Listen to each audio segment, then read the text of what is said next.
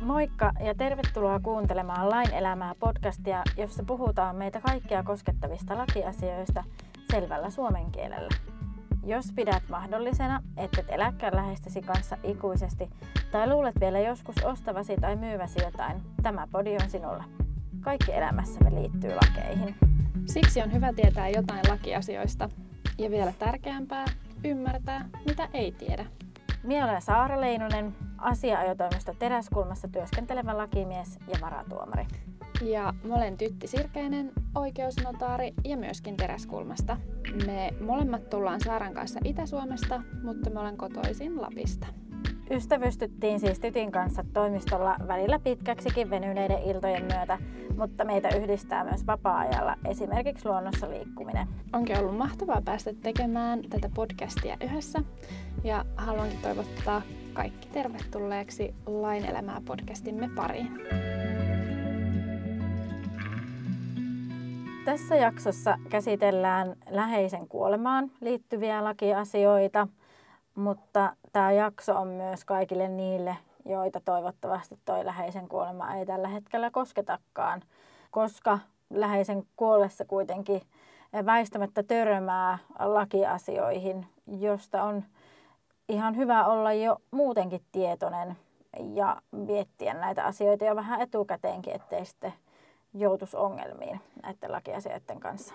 Tämä jakso on tosiaan luonteeltaan myös hyvin yleissivistävä, että jos on kiinnostunut lakiasioista, niin on paljon hyötyä, vaikka ehkä synkkä onkin jo, joiltain osin luonteeltaan, niin me pyritään kuitenkin konkretisoimaan käytännön esimerkkien kautta ja avaamaan tuota, toisinaan vähän vaikeakin sanastoa, mitä varmasti tulee tässä jaksossa paljon. Sitä ei aihepiiristä johtuen oikein voi välttää. Joo, että tässä jaksossa tullaan käymään läpi, läpi tota, vähän niitä lakijuttuja, mitä liittyy ihmisen kuolemaan, kuten perunkirjoitusta, perinnönjakoa ja tullaan kyllä selittämään nämä kaikki termit auki. Tässä tulee varmasti paljon vierasta termistöä. Mutta minkä takia tosiaan kannattaa kuunnella tämä jakso ja olla näistä asioista kiinnostunut, niin on se, että et, niin kuin tuossa vähän sivusinkin, niin voi joutua aika isoihinkin ongelmiin, jos ei näistä asioista ö, huolehdi. Sanotaanko, että ihan liian paljon törmään työssäni siihen, että esimerkiksi testamentti ei olekaan ollut pätevä tai sitten testamentti ei olekaan johtanut siihen lopputulokseen, jota ihan selkeästi sekä vainaja itse että kaikki mahdollisesti läheisetkin on odottanut, että mihin se testamentti johtaa. Toisaalta sitten taas voi esimerkiksi tulla tosi ikäviä veroseuraamuksia, jos on hoidettu asiat väärin perunkirjoituksessa, perinnönjaossa. Ja, ja, ja sitten vielä tulee mieleen se, että monesti lesken jälkeen saatetaan törmätä sen kuolinpesän jakamisen hankaluuteen, jos siellä ensiksi kuolleen puolison jälkeen on jo niin sanotusti sössitty jotakin seikkoja. Täytyy myöntää, että olen huomannut myös itse esimerkiksi testamentista keskustellessa lähipiirini kanssa, että monella on se mielikuva siitä, että no mutta sehän on tosi helppo asiakirja tehdä. Joo, ja joo. sitten kun miettii kuinka kauan välissä tiettyjen testamenttien kanssa menee aikaa ihan vain mietteessä sitä, että tulee mietittyä kaikki mahdolliset skenaariot, niin se ei tosiaankaan aina ole mitenkään yksinkertainen asiakirja. Joo, ei tosiaankaan, niin kuin ei ole myöskään perukirja ja perinnönjakokirja, joihin tässä jaksossa enempi keskitytään. Tuohon testamenttiin liittyen tehdään ihan eri jakso, jossa sitten vielä tarkemmin käydään läpi sitten testamenttiasioita. Mutta jos nyt ihan alkuun lähdetään liikkeelle siitä, että jos on se tilanne, että läheinen on kuollut, niin ensimmäisenä varmaan tulee mieleen jokaisella, että hautajaiset on ne päällimmäinen asia, mitä lähtee hoitamaan. Joo, ja, ja sitä halutaankin tässä korostaa, että vaikka tässä puhutaan niin kuin tietysti lakiasioista ja juridiikasta, niin on sanomattakin selvää, että ekaksi kun läheinen kuolee, niin tota, huolehdin hautajaiset ja, ja, ja sitten kaikki juoksevat asiat ja tämän juridiikan kyllä sitten kerkkii hoitamaan tai ulkoistamaan. Eli se nyt on sinänsä toki murheista viimeisin siinä vaiheessa. Lähinnä on varmasti tärkeää hahmottaa se, että, että niiden hautajaisten lisäksi siihen liittyy monia tällaisia juridisesti merkityksellisiä seikkoja, ja joista on juurikin sitten tärkeää, kun tällaisen mahdollisesti yllättävänkin surun kohdatessa resurssit on rajalliset, niin miettiä sitten, että mihin ne omat voimavarat riittää. Että jos esimerkiksi haluaa keskittyä vaikka hautajaisten järjestämiseen, mm. niin silloin sen perunkirjoituksen ja muut juridiset seikat voi sitten taas ulkoistaa jollekin Kyllä. muun Kyllä. Kyllä, ja tosiaan sille ulkoistamisellekin on yleensä siinä, siinä vaiheessa vielä aikaa, että, että se ne ei ole niin, kuin niin hengenhätä juttuja. Ainut on ehkä se, mistä muistuttelisin jo tässä alussa, että jos vainajalla on ollut yritystoimintaa, etenkin jos sillä on ollut vaikka, vaikka työntekijöitä tai muita, tai, tai jos vainaja on toiminut vaikka vuokraantajana tai jotakin tällaista, niin sitten saattaa liittyä aika kiireisiäkin juoksevia asioita, jotka täytyy kyllä niin kuin aika lailla samanaikaisesti esimerkiksi hautajaisten järjestämisen kanssa tietysti hoitaa. hoitaa. Ja, ja siinäkin vaiheessa toki kannattaa ilman muuta kääntyä jonkun ammattiavun puoleen, jos, jos tota, ei ole itsellä sitten siinä vaiheessa voimavaroja huolehtia esimerkiksi siitä yritystoiminnan jatkamisesta. Näinpä. Monissa pienissä yrityksissä tämä liiketoiminta voi olla pyörinyt pitkälti tämän kuolleen henkilön oman ammattitaidon ja osaamisen Kyllä. ympärillä, jolloin lähipiirillä ei välttämättä ole edes käsitystä siitä kaikesta, mm, että mitä mm. sinne on sisältynyt. Ja sen takia on todella tärkeää, että kääntyy mahdollisimman nopeasti asiantuntevien henkilöiden puoleen, jotta ei tapahdu mitään arvonmenetyksiä tai oikeudenmenetyksiä. Kyllä, kyllä. Mutta muuten siis pääsääntöisesti mm, perunkirjoitukselle ja etenkin perinnönjaolle niin on kyllä aikaa ja niiden kanssa ei tarvitse samalla tavalla hätiköjä. Lähdetään liikkeelle perunkirjoituksesta. Mikä on perunkirjoitus ja varmaan ainakin alkuun on tärkeintä terottaa, että kyseessä ei ole perinnönjako. Joo, kyseessä ei ole perinnönjako ja perunkirjoitus käydään läpi ensin, koska perunkirjoitus on se, mikä yleensä tapahtuu ensin siinä vaiheessa, kun esimerkiksi läheinen on kuollut. Ja perunkirjoitus on siis luettelo varoista ja veloista, eli se on veroilmoitus, tehdään ensisijassa verottajaa varten.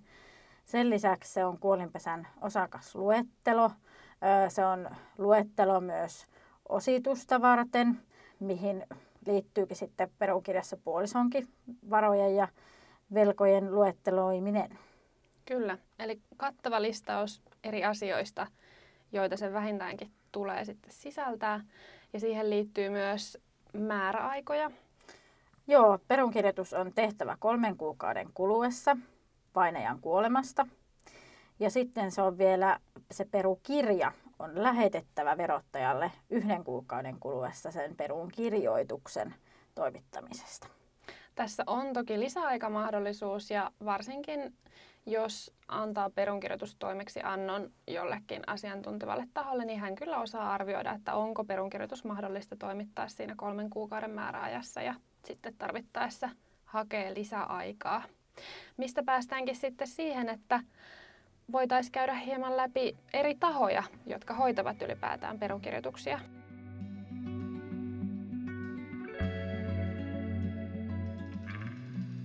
Perunkirjoituksen voi hoitaa toki itse. Sen lisäksi perunkirjoituksia hoitaa esimerkiksi pankit, hautaustoimistot ja tietenkin asiaajotoimistot. Olisi varmaan myös hyvä hahmottaa se, että kun tahoja, hoitavia tahoja on monia, niin mitä eroja niihin liittyy? No ehkä keskeisin ero on se, että asiaajotoimistoa käyttämällä voi varmistua siitä, että siellä on niin kuin lakimies hoitamassa sitä perunkirjoitusta. Hautaustoimistoissa varmasti harvemmin, varmaan tosi harvoin, on lakimies tekemässä perunkirjoituksia. Pankissa se saattaa toki olla pankkilakimies, mutta se saattaa myös olla joku muu pankin henkilökunnasta. Eli keskeisin ero on se, että ainakin jos asiaajotoimistoa käyttää, niin varmistuu siitä, että siellä on oikeasti se juridiikka hoidossa. Kyllä. Kuten viime jaksosta varmasti jo yritettiin ainakin terottaa sitä, että on tärkeintä, että nämä asiat tulee hoidetuksi, mutta sitä tärkeämpää on se, että jos ei yhtään tunne tätä aihepiiriin liittyvää juridiikkaa tai tiedä, että mitä olisi tarkoitus tehdä, niin silloin on varminta kääntyä lakimiehen puoleen, koska tällä perukirjalla, niin sillä on kuitenkin aika iso merkitys sitten myös niiden tulevien toimien kannalta ja muun muassa esimerkiksi verotuksen kannalta.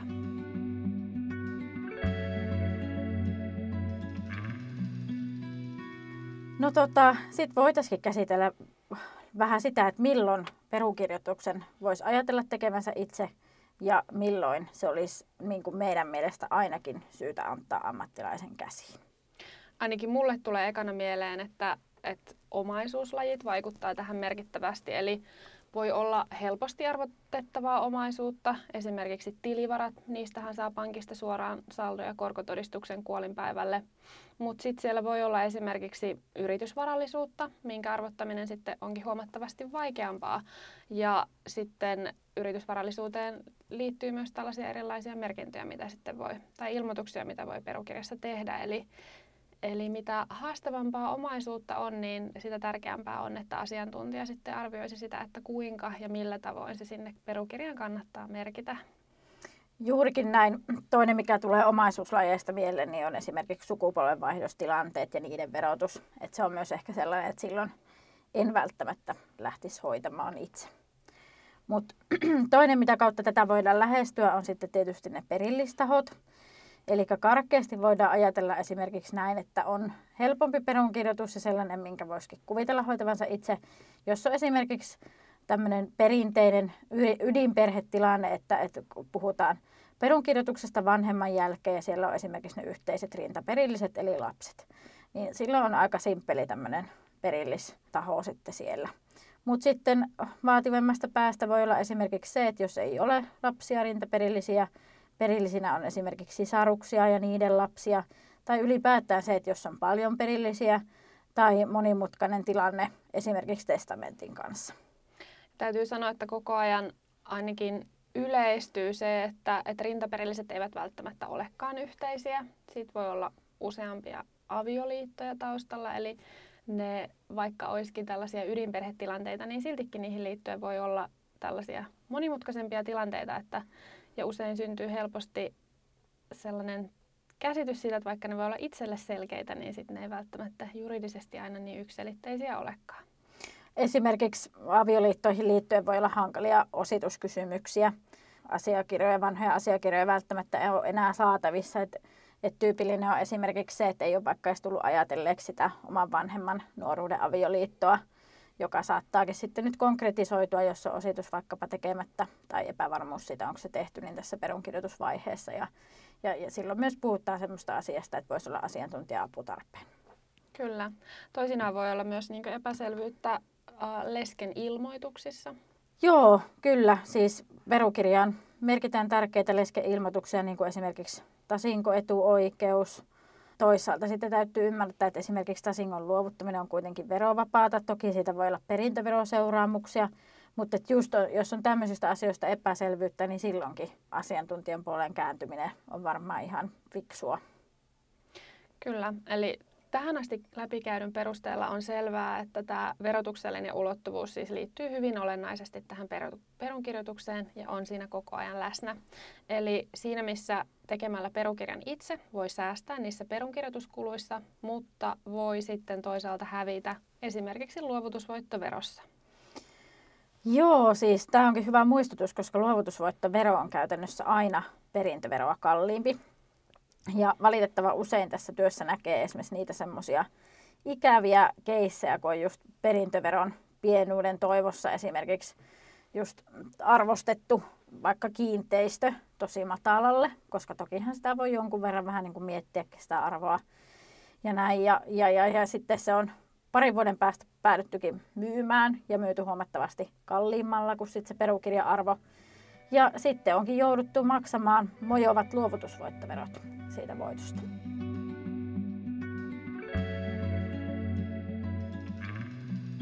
Seuraavaksi voitaisiinkin käydä läpi hieman, että mitä seikkoja pitää ainakin huomioida, jos päätyy itse hoitamaan sitä perunkirjoitusta. Joo, eli etenkinhän näistä asioista on oltava tietoinen silloin just, jos päätyy itse hoitamaan sitä perunkirjoitusta. Ja sen vuoksi käydään läpi tämmöinen jonkinmoinen listaus siitä, mitä nyt ainakin tulisi huolehtia, mutta kuten jo tuossa aluksikin sanottiin, niin tämän perusteella ei voi pitää vielä perunkirjoitusta. Tämä vaatti kuitenkin vähän enempi perehtymistä kuin yhden podcastin kuuntelun. Ja tähän liittyen haluan vinkata kaikkia kuuntelijoita siitä, että esimerkiksi verottajalla on todella kattavat ohjeet perukirjan laatimiseen. Että jos päätyy itse tekemään perunkirjoitusta, niin kannattaa ehdottomasti perehtyä niihin. Sieltä on kyllä moniin kysymyksiin löytynyt vastauksia. Uh, jos tosiaan päättää sitten itse hoitaa perunkirjoitusta, niin siihen ei yleensä riitä, että on ainoastaan tämä yksi kuolinpesän osakas, joka sitä itse lähtee hoitamaan, vaan tarvitaan muitakin tahoja. Eli perunkirjoituksessahan on oltava kaksi uskottua miestä ja sitten se pesän ilmoittaja. Ja lisäksi siihen perunkirjoitustilaisuuteen on tietenkin kutsuttava kaikki kuolinpesän osakkaat, mahdollisesti muutakin. Tässä vaiheessa voitaisiin sitten avata hieman taas, että mitä tarkoitetaan uskotulla miehellä ja pesän ilmoittajalla. Joo, eli ne uskotut miehet on niitä, kenen tehtävänä tai tavallaan vastuulla on arvottaa se kuolinpesän omaisuus. Eihän uskotut miehet käytännössä päästään sinne niitä varoja ja velkoja keksi, vaan monen taustalla on joku tosite, arviolausunto, mutta kuitenkin uskotun miehen vastuulla on se, että ne on kirjattu sinne sitten ja arvioitu oikein. Pesän ilmoittaja on puolestaan henkilö, jolla on yleensä paras käsitys niistä vainajan varoista ja veloista, eli yleensä vainajan joku lähipiiriin kuulunut henkilö.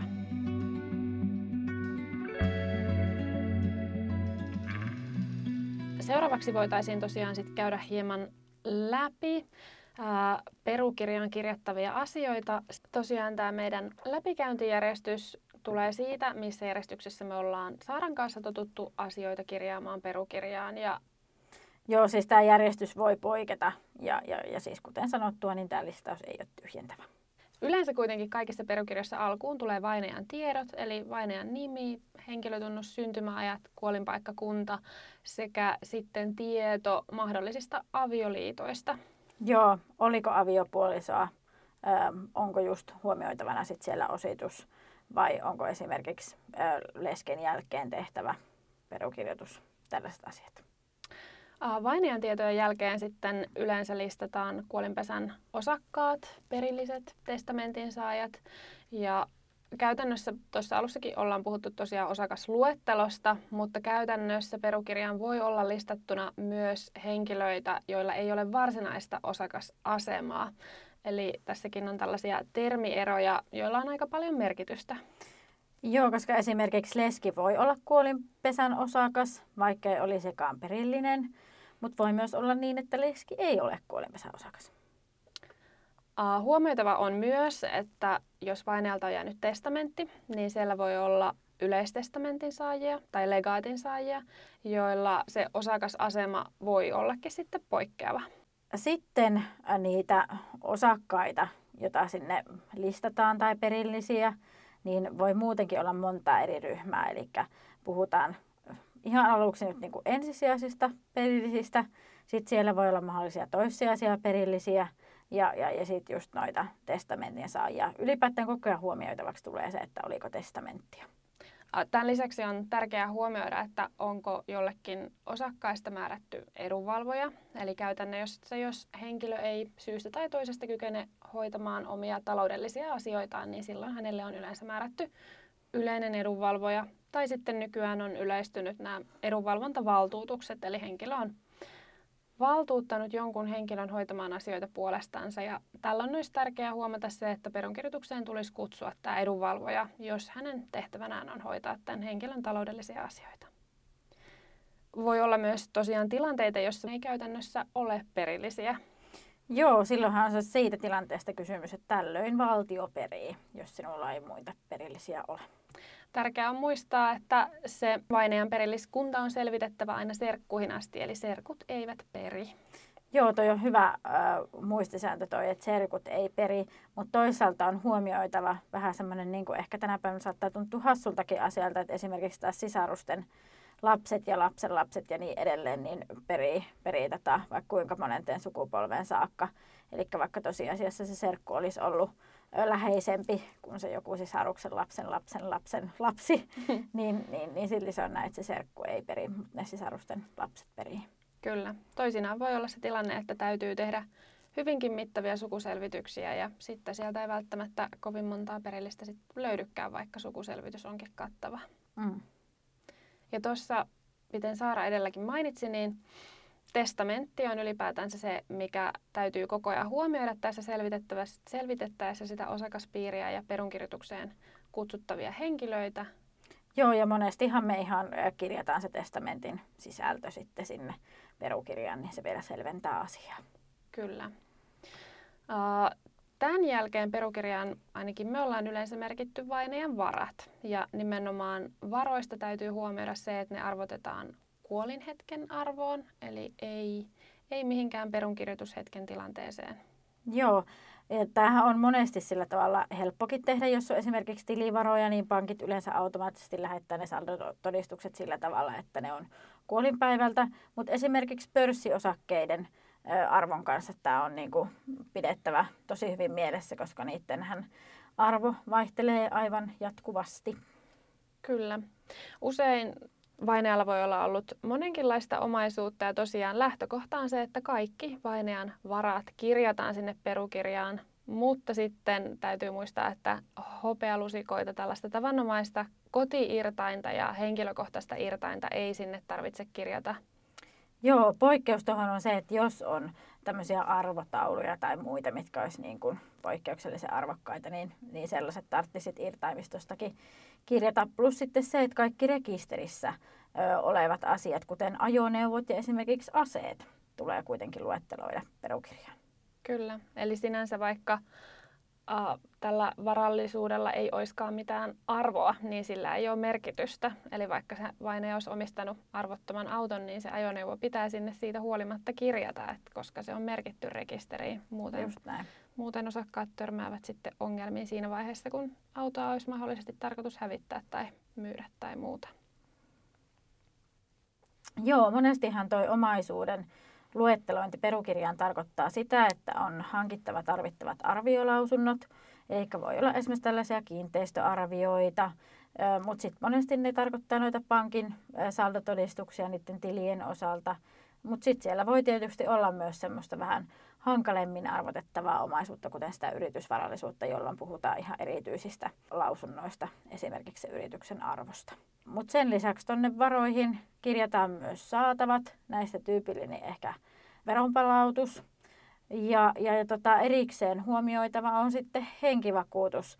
Eli, eli sitä nyt ei valitettavasti ole tässä yhdessä podcastissa meillä aikaa käsitellä, mutta henkivakuutukseen liittyy monia asioita, että se voi olla joko, joko niin kuin tuolla kuolinpesän varallisuutena luetteloitavaa tai sitten voi olla, että sitä ei otetakaan siinä huomioon.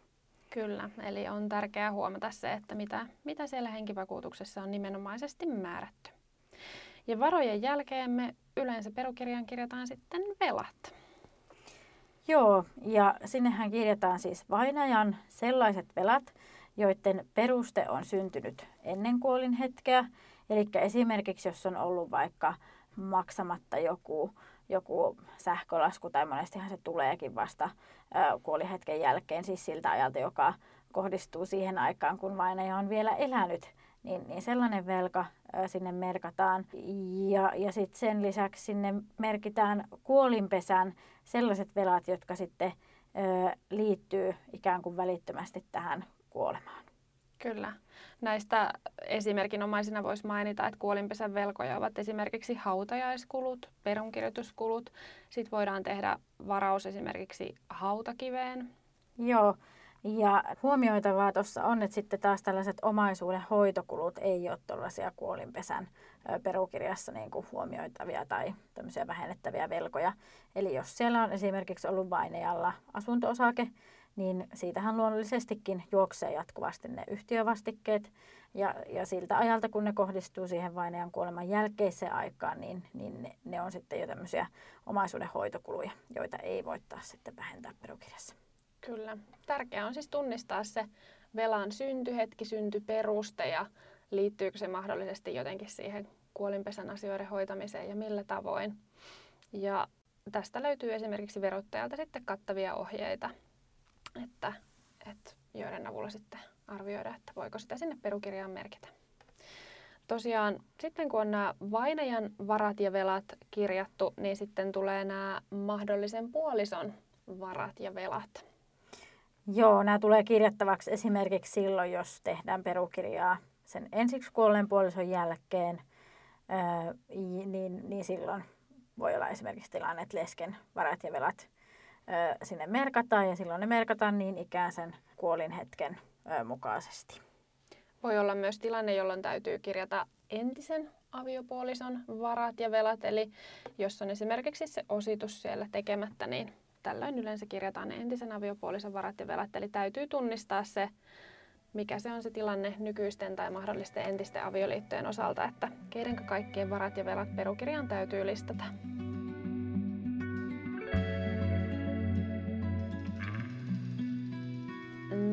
Näiden jälkeen yleensä sitten ollaan kirjattu mahdolliset ennakkoperinnöt ja lahjat. Ja niiden osalta täytyy muistaa, että, että tilanteet voi olla hyvin moninaisia, mutta että tässä on lyhyesti, että ainakin nämä seikat olisi hyvä ottaa silloin huomioon, kun niitä kirjataan. Joo, yksi tämmöinen seikka on toi ennakkoperintö-olettama rintaperillisten kohdalla. Eli mikäli muuta ei ole määrätty tai voida olosuhteista päätellä, niin, niin katsotaan, että, että jos rintaperillinen on saanut siis jonkun lahjan tai vaikka on tehty lahjanluontainen kauppa, niin, niin se on siis automaattisesti ennakkoperintöä. Jos siellä ei ole esimerkiksi siis vaikka lahjakirjassa todettu, että ei ole pidettävä ennakkoperintönä. Ja tässä täytyy ottaa huomioon myös se, että kyse voi olla myös kaupasta, ja jolloin jokin esimerkiksi kiinteistö tai asuntoosake – on myyty reilusti alle käyvän arvon. Eli tällöin osa siitä kiinteistöstä tai asuntosakkeesta on siirtynyt lahjana tälle rintaperilliselle. Ja tosiaan tässä vaiheessa vielä selvennyksenä, että rintaperillisellä tarkoitetaan vainajan lapsia. Joo. Sitten toinen tämmöinen etenkin huomioitava tai syytä pitää mielessä tilanne on se, että jos lahja on annettu alle kolmen vuoden sisällä vainajan kuolemasta, niin silloin se lahja huomioidaan perintöverotuksessa. Vielä täytyy sitten muistaa, että perinnön jaossa voi tulla huomioitavaksi sitten lahjoja ja ennakkoperintöjä, jotka on myös sitten merkittävä sinne perukirjaan.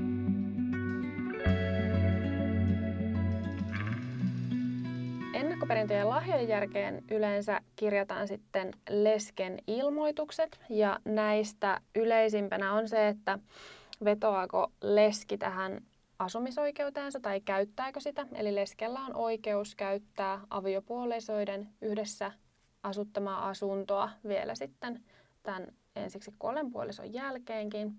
Tai sitten käyttääkö hän tasinkoetuoikeutta, eli tilanteissa, joissa leski on ollut tätä ensiksi kuollutta puolisoa varakkaampi, niin hän voi kieltäytyä luovuttamasta tasinkoa kuolinpesälle. Ja nämä on yleensä ilmoituksia, jotka merkitään sinne perukirjaan, koska sitten taas se vaikuttaa verotukseen ja on sitten verottajan kannalta olennaisia tietoja. Just näin. Mutta tuossa siis oli nyt ne keskeisimmät tärpit siihen, jos lähtee itse pitämään perunkirjoitusta. Lisäksi erityisesti on siis huomioitava myös se, että perukirja on tosiaan tehtävä kirjallisena. Ja, ja, ja siihen on hyvä kirjata myös esimerkiksi tilaisuudessa läsnäolijat ja, ja sitten myös mahdollisesti muita semmoisia tilaisuudessa käytyjä olennaisimpia keskusteluja. Mahdollisesti myös sit niitä asioita, jos jostakin ollaan oltu erimielisiä, riitaisia. Ja, ja tähän siis vielä täsmennyksenä loppuun, että se tilaisuus, siitä, sitä kutsutaan siis perunkirjoitukseksi, mutta sitten se asiakirja, joka laaditaan, on nimeltään perukirja. Perukirjan lisäksi esimerkiksi sinne verottajalle niin toimitetaan mahdollisesti myös joitakin liitteitä. Ja, ja, ja tota, ne on sitten tapauskohtaisesti huomioitava. Ja tosiaan perukirja tulee toimittaa sinne verottajalle sen yhden kuukauden kuluessa siitä perunkirjoituksen pitämisestä.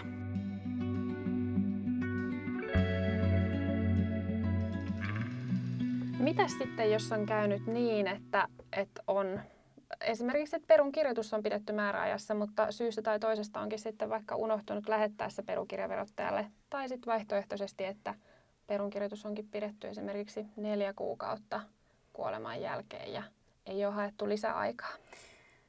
Joo, jos ei noudata noita määräaikoja, niin siitä voi seurata myöhästymismaksu tai sitten siitä voi seurata jopa veronkorotus. Mutta näitäkin ehkä semmoinen niinku suurempi ja huomioarvoisempi ikään kuin sanktio on se, että, että, että viime kädessä voi joutua tietyissä tilanteissa myös sitten vastuuseen vainajan veloista. Eli pääsääntöisesti hän on niin, että jos kuolinpesä on niin kuin ylivelkainen, eli ne velat ylittää ne kuolinpesän varat, niin pääsääntöisesti osakkaat ei joudu vastaamaan kuolinpesän veloista, eli silloin sieltä ei saa saakkaan mitään, mutta et ei joudu maksamaan niitä velkojakaan. Mutta sitten esimerkiksi, jos sitä perunkirjoitusta ei asianmukaisesti hoida, niin sitten voikin käydä sillä tavalla, että joutuu vastuuseen niistä vainajan tai kuolinpesän veloista.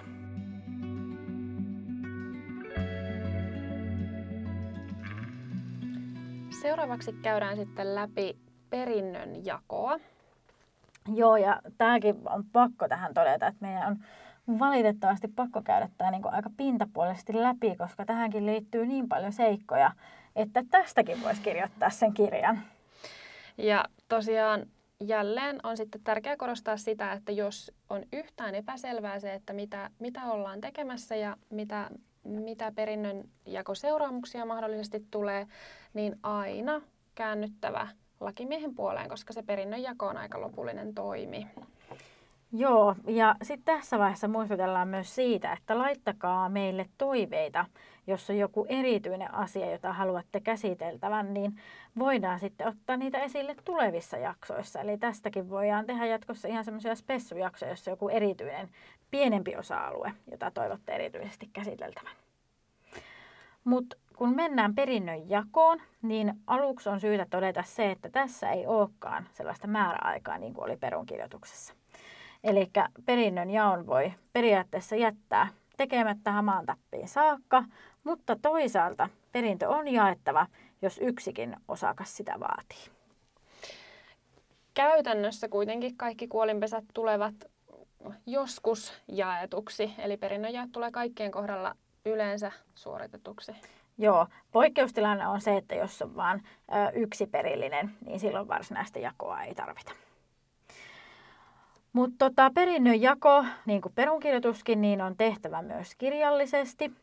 Ja se etenkin jos puhutaan siis tämmöistä sovinnollisesta jaosta, niin jos puhutaan tämmöistä sovinnollisen perinnönjaon perinnönjakokirjasta, niin se on kaikkien osapuolten allekirjoitettava.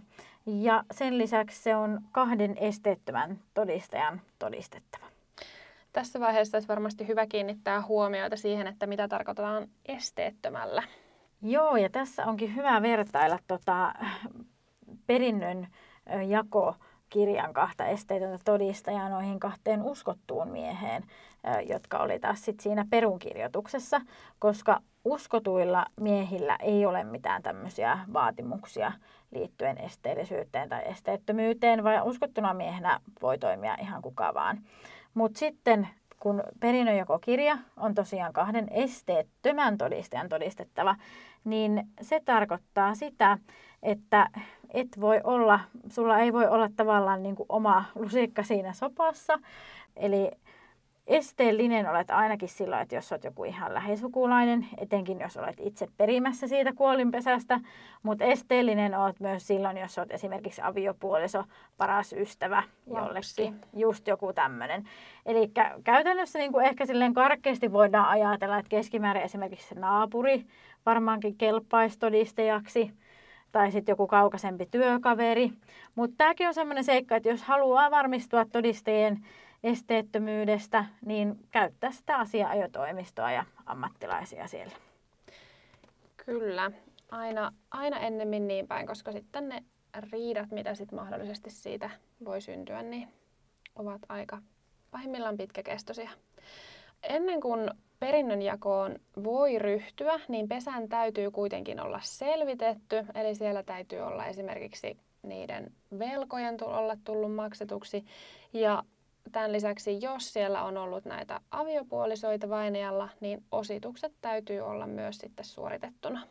Tytti, tuossa mainitsitkin tuon pesän selvittämisen, niin tästä onkin luontevaa mennä sitten siihen, että joskushan kuolinpesään on tarvetta hakea pesän selvittäjää ja pesän jakajaa, tai useimmiten siis molempia. Näillä termeillä on kuitenkin ero, eli pesän selvittäjän tehtävä on saattaa pesä jakokuntoon ja pesän jakajan tehtävä puolestaan sitten toimittaa se perinnön jako. Just näin. Ja tota, tässä on tietysti mainittava, että etenkin muun kuin juristin, niin voi olla tosi hankalaa arvioida sitä, kumman toimivaltaa mikäkin kysymyksen ratkaiseminen kuuluu. Välillä se tuottaa nimittäin päänvaivaa meillekin. Eli ainakin minun suositus on sen vuoksi se, että aina jos niin kuin hakee pesän selvittäjää tai jakajaa, niin hakee itse asiassa molempia samalla hakemuksella, eli sekä pesän selvittäjää että pesän jakajaa. Ja tuon pesän selvittäjän jakajan hakeminen on muuten turvaamiskeino myös sille osakkaalle, joka haluaa saada sen kuolinpesän jaetuksi. Eli tietysti sopujakoa on aika vaikea tehdä siinä vaiheessa, jos haluaa itse, että kuolinpesä jaetaan, mutta sitten jos kaikki muut osakkaat olisi sitä mieltä, että eipäs jaetakaan. Kyllä. Ja pesän selvittäjä jakaja tosiaan haetaan käräjäoikeudesta. Nyt kun ollaan tosiaan sitten tiiviisti saatu pakettiin perunkirjoitus ja sitten hieman sivuttu tuota perinnönjakoakin, niin voitaisiin käsitellä vielä se, että uh, mitä perunkirjoitus perinnönjako mahdollisesti maksaa ja vastaavasti, että kuka sen sitten maksaa. Joo, no tietysti se mitä se maksaa, niin riippuu paljon esimerkiksi siitä, että kuka sen perunkirjoituksen tai perinnönjaon hoitaa, mutta että on edullisia perunkirjoituksia kalliimpia, riippuen myös siitä vaativuudesta. Perinnönjaossa vähän sama homma, että, että perinnönjakoja on kyllä kovin monenlaisia, että kannattaa melkein siltä lakimieheltä kysästä, että paljonko kyllä. just tässä tietyssä tilanteessa on hinta. Mutta sovinnollisuus vaikuttaa hyvin paljon myös siihen, että... Lähtökohtaisesti sopimalla niin kuin säästää aina. Kyllä. Mutta sitten kuka sen maksaa, niin ensisijaisesti kuolinpesä on maksajana. Eli kuolinpesä maksaa perunkirjoituksen ensisijaisesti. Kuolinpesä maksaa myös perinnön jaon ja sitä mahdollisesti edeltävän pesän selvityksen noin niin kuin lähtökohtaisesti. Mutta sitten näihinkin on olemassa poikkeuksia. Poikkeukset liittyy esimerkiksi niihin pesiin, joissa ei ole varoja. Sitten ehkä muutama vielä lisää huomio, mitä ei tuossa perunkirjoituksen perinnönjaon käsittelyn yhteydessä käyty läpi, niin esimerkiksi testamenttiin liittyy muutama. Joo, halutaan tässä lopussa vielä muistutella näistä testamenttiasioista, että vaikka tuossa sanottiinkin, että, että tosiaan ei tässä käydä nyt kovin kattavasti läpi testamenttiasioita, niin muutama huomioitava seikka on. Eli ensinnäkin se, että testamentin tiedoksianto ää, tulee monesti tehtäväksi esimerkiksi perunkirjoituksen jälkeen, joka tapauksessa ennen perinnönjakoasioita. Eli siitä on sitten syytä huomioida, jos on tällaisia tila- tilanteita. Ja sitten testamentissa voi olla määrätty myös testamentin toimeenpanija, jolle voikin kuulua paljon erinäisiä tehtäviä, jotka sitten olisi testamentin toimeenpanijan huolehdittava. Kyllä, mutta testamenttiasioihin paneudutaan tarkemmin sitten myöhemmin. Just näin.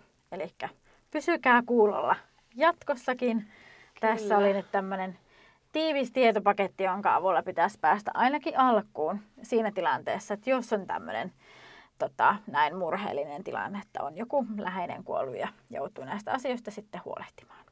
Toisaalta jaksosta voi olla myös hyötyä, jos haluaa sitten taas ennalta varautua, että mitä, mitä asiakirjoja on hyvä pitää tallessa, osituskirjat, testamentit, muut. Ja...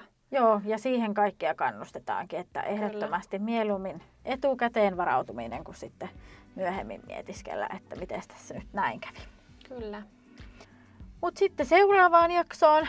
Seuraavassa jaksossa on nimittäin paljon iloisempia asioita. Kyllä. Eli seuraavassa jaksossa me käsitellään taas lapsen syntymää ja siihen liittyvää juridiikkaa. Vaikka oikeastaan käsitellään kyllä kaikkea muutakin kuin lapsen syntymään liittyvää juridiikkaa. Kyllä.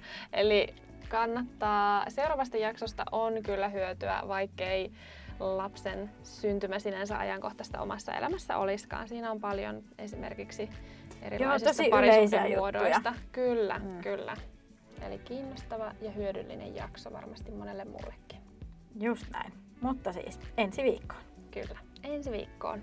Moikka! Muistathan, että maailma, jossa podcastissa liikumme, on tulkintatiedettä, eikä sen kuunteleminen korvaa yhteydenottoa lakimieheen. Jaksossa kerrottu ei ole absoluuttinen totuus, jota voisi soveltaa sellaisenaan yksittäistapaukseen.